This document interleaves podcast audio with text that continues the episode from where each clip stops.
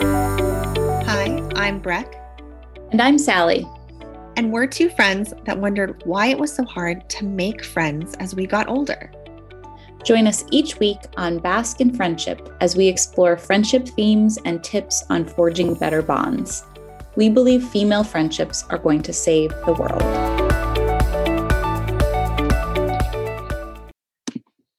Deep friendship.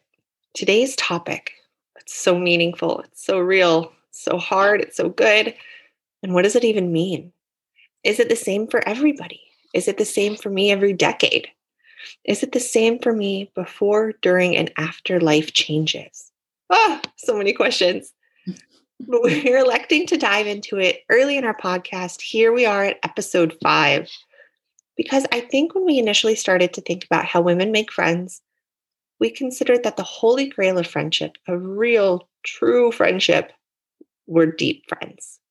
The ones that totally get you. Our big question in building Bask is how do we initiate interactions between women such that they can eventually become deep friends? Oh man, so good. Such a good topic. I hope I hope y'all are just settled in, cup of coffee, cup of tea because it's feeling like deep friendship is like the marriage of the friend relationship. It's like sounds so serious. It's that holy grail. Right? And I feel like much like every marriage is different, it seems like all deep friends are slightly different. But they require openness, honesty, vulnerability. Rena Staub Fisher, a therapist, posits that the freedom to be authentic in a friendship is vital for developing more meaningful friendships. She thinks that a deep friendship is one where we feel seen and loved for exactly who we are it's when we feel safe enough to talk about what's really on our minds and in our hearts. And when we can trust that those things that make us quirky, unique, different, those are the qualities that our friend cherishes most about us. Okay, so I feel like I just want to repeat this because it's it's so good to develop a more meaningful relationship to get to that deep friendship state. You have to have the freedom to be authentic there has to be safety between two people to talk about what's really going on. And for you to be that unique and quirky human that you are, it's so good. Um, that safety is honestly what needs to exist in all relationships, not just friendships. I think for humans to feel good and capable to thrive and grow, you know, honestly, this is goals for all of us. It is. So, Sally, what do you think about with deep friendship? What comes up for you as we're digging into this? Gosh, I'm thinking about how we get to that place of safety. That's what comes to mind first. How do we get to a place of safety in our friendships? What is it that enables two people to develop a safe haven between the two of them? How, like, how do we get there? I think that, you know, part of it is honesty and conversation. So, like, belief that the other person is being real and true and giving us real answers and opinions and thoughts about the world that the way that they see it, not like lies or fabrications or edits on the way they see the world. So, there's maybe a belief in that authentic person sitting across the table from you. Maybe that over time helps with safety I also wonder if just showing up, like the consistency, like you say you want to do something with someone, then they show up over and over, or you say, like, let's have a call, and they don't reschedule every time or they don't cancel every time. I mean, at the end of the day, we do need to communicate with each other in some form or fashion in order to build a relationship. Like it, it has to happen. So you need time with friends so to get to that safe haven, maybe it's consistency combined with honesty, just like this is a true version of that person over and over. You said you you're this way and you continue to be that way. You're not putting on a face. What do you think? Yeah, I agree with that so much. Um, and I, I think it, right, it's it's repeatable actions that demonstrate like character um, and I'm sure that's different for everybody, right? Like some people will value that honesty piece more than I think there's a baseline where we all need honesty to feel safe. But for some people, like they'll put more weight into people who show up and are consistent more than did they tell a fib this one time or did they uh, like, you know what's the hierarchy of, of friendship needs? And i think to your point like i think consistency is super important. I think honesty is important. And i think in turn with honesty for me i'm realizing in friendships one thing i really need is for it to be like bilateral i need both people involved right like i've had some friendships right where, where I feel like I'm disclosing, I'm sharing, I'm being vulnerable, and I, I don't feel like I get it back. And so if I felt safe enough to trust and to disclose, it's I would hope that they feel the same way. And so that's always a piece where it's how how much how vulnerable can you be with your friends? Like how much can you share with them? And for me, I think like that's what to me, uh, that's like a true, true friend. That's what keeps it different than an acquaintance or like a lower level, not to say lower level, but like a friend that is more context. Yeah, more context specific, where uh, like a real true friend, I can say all the things un- unfiltered, unedited, and they will like go, mm-hmm. And also, and like this is what happened to me with when that happened. And like for me that's nourishing in a friendship. And so when i get you know like hey how are you? Like what what's new? What's going on? Like how do we start the conversation? How do we get into the conversation? Um, especially when we're like distant and apart. Um, it really falls flat when people don't disclose and they're like fine. you know um i'm like no i want i want like go on a rampage. Tell me 13 sentences. Tell me like five paragraphs. Like tell me a crazy story about the one time you left your house this month. But when people don't, you know, I don't need to hear the high level. Like you're the person I want to hear weird. I want to hear deep. I want to hear just real. Mm-hmm. And to get there, do you think there's like a testing the waters? Like you might drop something and like see if they receive it and then kind of that bilateral piece back, that equality back. Like, I hear you, I'm a good listener, I'm taking it in, because that's also really important. And then that return of truth, honesty, vulnerability, non fibs, consistency, right? Like, it's a little bit of, I'm going to test here and see if I get it back because I like you enough or I'm interested enough to share, but I need to like see if I get it back. Is, right. is that what happens? Like, cause, cause you I think you're articulating this like great, again, holy grail and like mecca of like beautiful give and receive and like alignment on that. But like to get to that, to get to deep friendship that looks like that. Yeah. I think that's a good point. There's like, there's some testing of the waters. I think with any, I mean, I keep thinking it's similar in the really in a, like a romantic relationship, right? Where you're kind of like, I'm gonna, you know, you just you go a little bit further each time, right? And you're like, okay, like the emotional stakes have are different, and and so I think yeah, you try to test. I also, and maybe this is more just like my own personal personality pattern. Um, I think I give people a lot of leeway, um, and so I'm like, oh, well, maybe they're just more reserved, and so maybe I'm more of the discloser. But there has to be that point. There's that tipping point where you're like, maybe um, it's like a game of emotional chicken mm. where, where like which one of us is going to take the leap from like being acquaintances into being true friends? And sometimes i feel like that leap if you're hanging out consistently you're having good calls um, then that for me i feel like sometimes that next leap is like emotional disclosure. Here's a story i have that's like not small talk. It's not about the weather. It's like a personal story where i feel like you'll understand a little bit more about me and mm. seeing how that's received i think helps determine where you're like are we going to bridge the gap and become a deeper more meaningful friend? Or are we going to just stay like conditional friends? And that's okay too but it is like a, the stakes do rise i think once you hit those other thresholds like consistency we have a good rapport you feel like you can trust them. But sometimes it's a chicken and egg you don't know until until you know right? Like until you you've put yourself out there yeah. That also brings to mind that there I I have like a specific example of a case where we didn't have that stability of rapport or what we've talked about previously on the podcast shared interest shared experience. We had a little of that.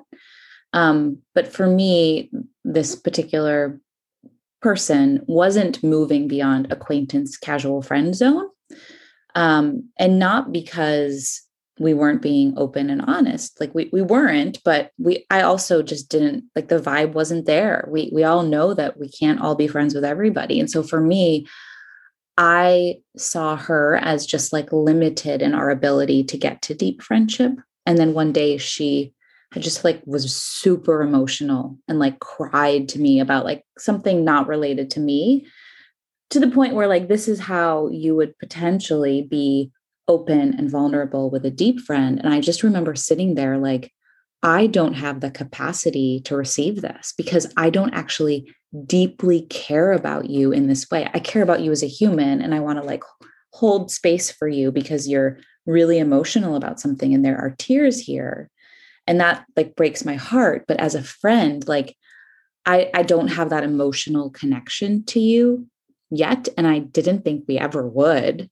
So it was a complete surprise to me and, and something that was frankly initially a professional friend, like professional relationship and friendship. And so the whole thing was like, I think we skipped a few steps here. And like you're you're you skipped a few steps and like there wasn't this like playing chicken in equal parts all the way to this deep holy grail. There was I, I wasn't playing chicken at all. Like I wasn't there yet. And so it's that also made it particularly difficult, I think, because she had an expectation that maybe we were headed there and I just wasn't. Yeah. I wonder about that. I wonder if sometimes like it's circumstantial, right? Like someone was just going through something and you were the nearest friend, right? And you're like, you might not be the friend I would normally cry to, but like you are at arm's distance and I need a person. person like maybe you're the closest proxy she had to something that felt more immediate, like her emotional needs were more immediate than her ability to find the most appropriate friend at that time. Yeah. Right. Um, because I, I, I feel on the opposite side, like I have been that person where I was like, oh, we weren't that kind of friend, but like there was some immediacy and like my need to like uh, emotionally have an outlet to someone. Mm-hmm. Um, and I think that's like a growing up and maturing thing, which is like knowing mm. that there are these invisible boundaries and they're not to hold you back. It's like for your own uh, safety. Right? Mm-hmm.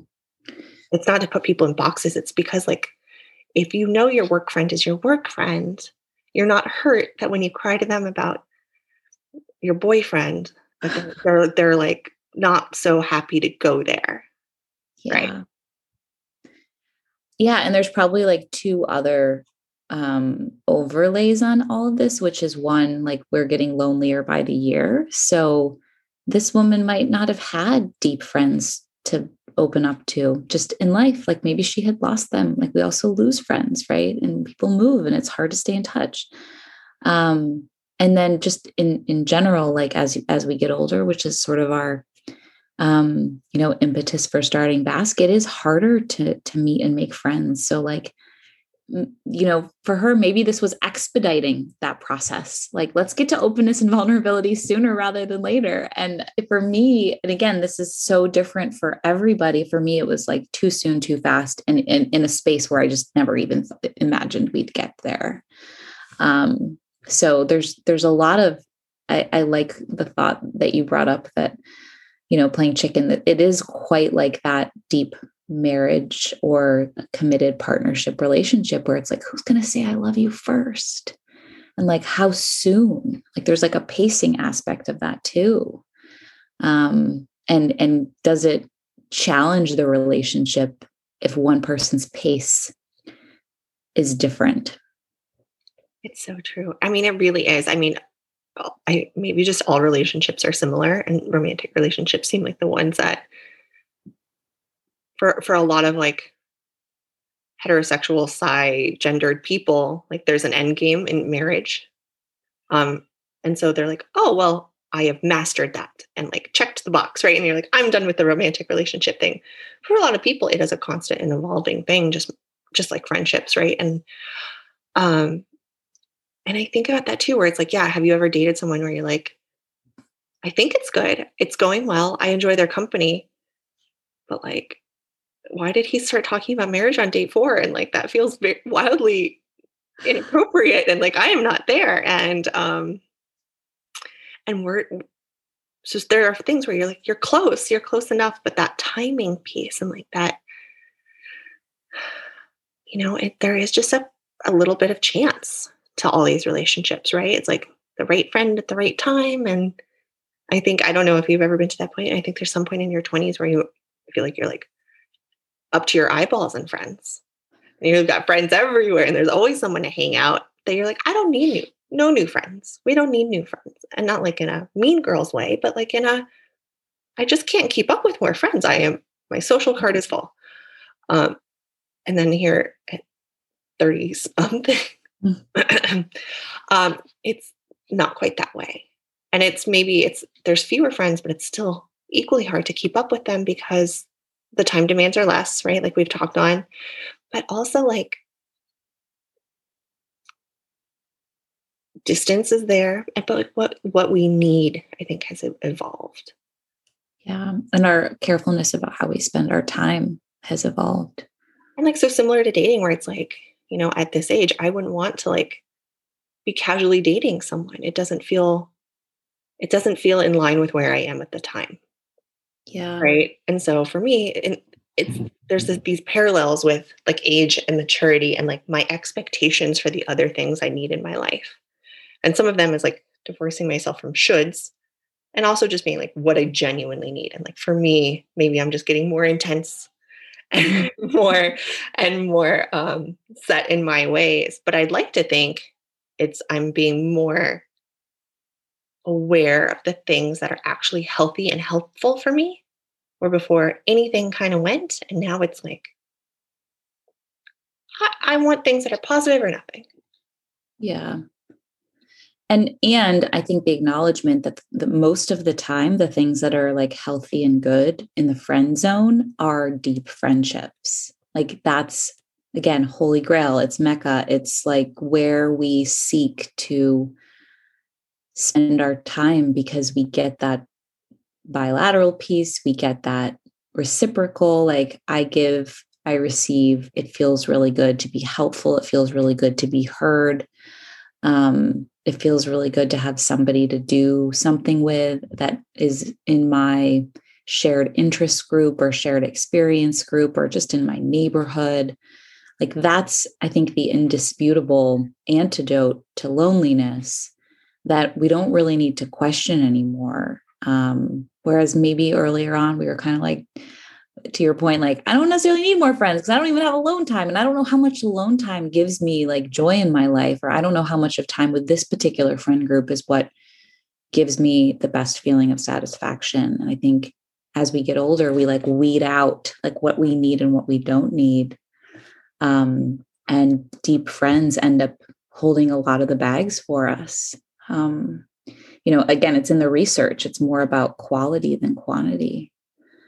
Um, so I'm I'm also like in this topic thinking, and you you alluded to this a little bit, like in thinking back around how we make friends or how we think about friends earlier in life. Um, it really strikes me in this definition of deep friendship around humans accepting us or friends accepting us for our, all of our quirks and idiosyncrasies um, and I have to admit, so much of my childhood and like teenager land for me was about fitting in. And I think that's normal. I, I think I know now that, you know, as a, and again, that's in the research, uh, um, kids want to fit in, they want to be loved, they want to be liked.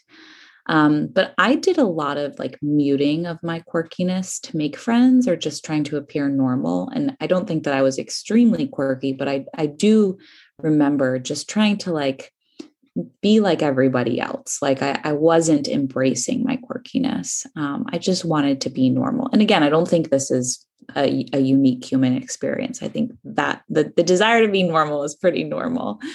Um, And it hasn't been until I've gotten older that I've rediscovered some of my uniqueness. I've tried to embrace it, uh, you know, every day. Like I, I do want to show up for myself and, and be me, just simply as me, that unique and quirky person that I am. I want to be that person to my friends and also show that to acquaintances that might become friends, right? Again, in the spirit of showing up with honesty and authenticity. I think I'd love to see more people do this, like be themselves and feel like there is space to be accepted for being themselves because those masks that we wear can be just so heavy sometimes. I agree. I um it's it's making me laugh because I have like I feel a very uh, interesting relationship to the word quirky because my whole life I feel like people have called me quirky and I was like what does that mean? Like, tell me, tell me what does that mean? How am I quirky? Like, I was like, label it, like, use a word that isn't quirky to describe why I'm quirky.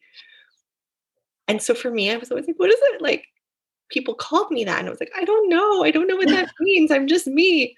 Um, and and when I married my husband, he was like, you know, I thought you were going to be quirkier all the time. like 24 7 quirkiness with a capital Q. Yeah. It's like, I thought you were going to be, you know, like riding around in a unicycle playing a ukulele and not wearing like, a unicorn. like, what is this? You're reading? Like, what a letdown. Uh, um, and so, you know, I, it's funny, I like hearing your experience in high school because I I think I pushed against that. I mm-hmm. maybe took the the teenage and all of the puberty that went with it. and you know, and I turned mine into a very angsty version of high school. And I was very much like, I will not fit in. I will not do what everyone is doing. I will not listen to NSYNC because that is the in thing to do. I will do that alone in my house and not admit it. Um, and so I I like took pride in the fact that I was not like everybody. Even mm though I mean in retrospect like it kind of was. You know, it's like mm-hmm. it's ju- I feel like there's some some teenage thing where you're like it is just as predictable to rebel against normal as it is to want to fit in and be normal. Mm. We were equally um, common and normal and safe behaviors at that time, right? Um, and so, to your point, and then I think like in my 20s, I was like, okay, pull it together, pull it together, be, be normal, be boring, yeah. be normal, be boring. Um, and now I think, yeah, it's just to the point I just don't think about it, right? Like it's, I, I have very little time to think. But the people who I always love are these people who, yeah, like for for lack of a better word, are just quirky. And I love yeah, Unab- yeah, unabashedly themselves, right? And I'm like, oh, more of you, please. I would love to find more of you in the world. Mm-hmm. Um, and we have these British friends, and I, I don't know what it is. Maybe it's a sense of humor, but I, I feel like there is a higher um, reward for being quirky mm. in England. Interesting. I feel like they like nurture quirk, and there's like people who have like very interesting homes, and like, you know, it's like mismatch and rickrack and and vintage and antique and it's not um you know i think as common in the us where there is like a sort of a socioeconomic uniform people wear and there is like a very homogenous way that people decorate their homes and like that's kind of the reward is for staying in the norm and so i do love when you find those people who are like just you so uniquely themselves and you're like where where did you come from? Like where are you? Like what's your life circumstances? Like i want to know everything about you and not like in a weird or accusatory way like where'd you come from? But like i want to know your story.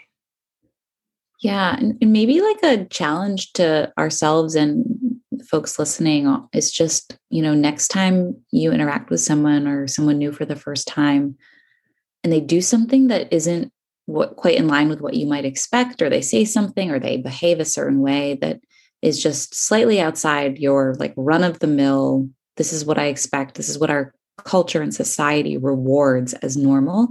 Like be curious about them. Love them and like love them not anyway just love them and love on them. And don't see those quirky aspects as a negative but try to see them as a positive. I think this is a practice we could all we could all take on. And I think that could also help us get to deep friendship, to get to that safe zone. Yeah, I think that's such a great way. It's like, how do you frame it? How do you receive it? And like, if you do it with um, curiosity instead of just like labeling, like, here's just just be open and curious. And also, I always think it requires a lot of bravery for people to be unapologetically themselves. So, like, I look up to them off the bat, right? I'm like, you're brave. Like, God love you. You are brave. And that that confidence is for me like an attractive quality in a friend or in a mate, right? Like that level of this is just who I am and this is how I show up every day and you can take it or leave it. Like that confidence is is what draws me into people. Agree. so here's the question. It's how do we get to deep friendship? How do we go like beyond working towards safety, beyond authenticity? How do we get there? Yeah, I think there's just working on the friendship, working in and on the friendship. Um, I found this great Scientific American article that gave some really clear tips on just being a good friend. So that foundation over and over gets built in a safe and robust way. One, share a secret. Two, treat her like a grown up. Three, accept no friendship is perfect. Four, be there during hard times as much as you can. And five, just recognizing that this takes time. It does take time in showing up. Uh, there was a great quote in the article 50 hours of time together to move from mere acquaintance to casual friend, 90 hours to go from that stage to a simple friend status, and more than 200 hours before you can consider someone that close, deep friend. That is a lot of time. So, those are just five tips, um, something to think about. Maybe start today. Is there anything else out there to get to deep friendship? What's worked for you, Breck? That is a lot of time. Um, right? Um, you know, for me, sometimes sometimes the best way is just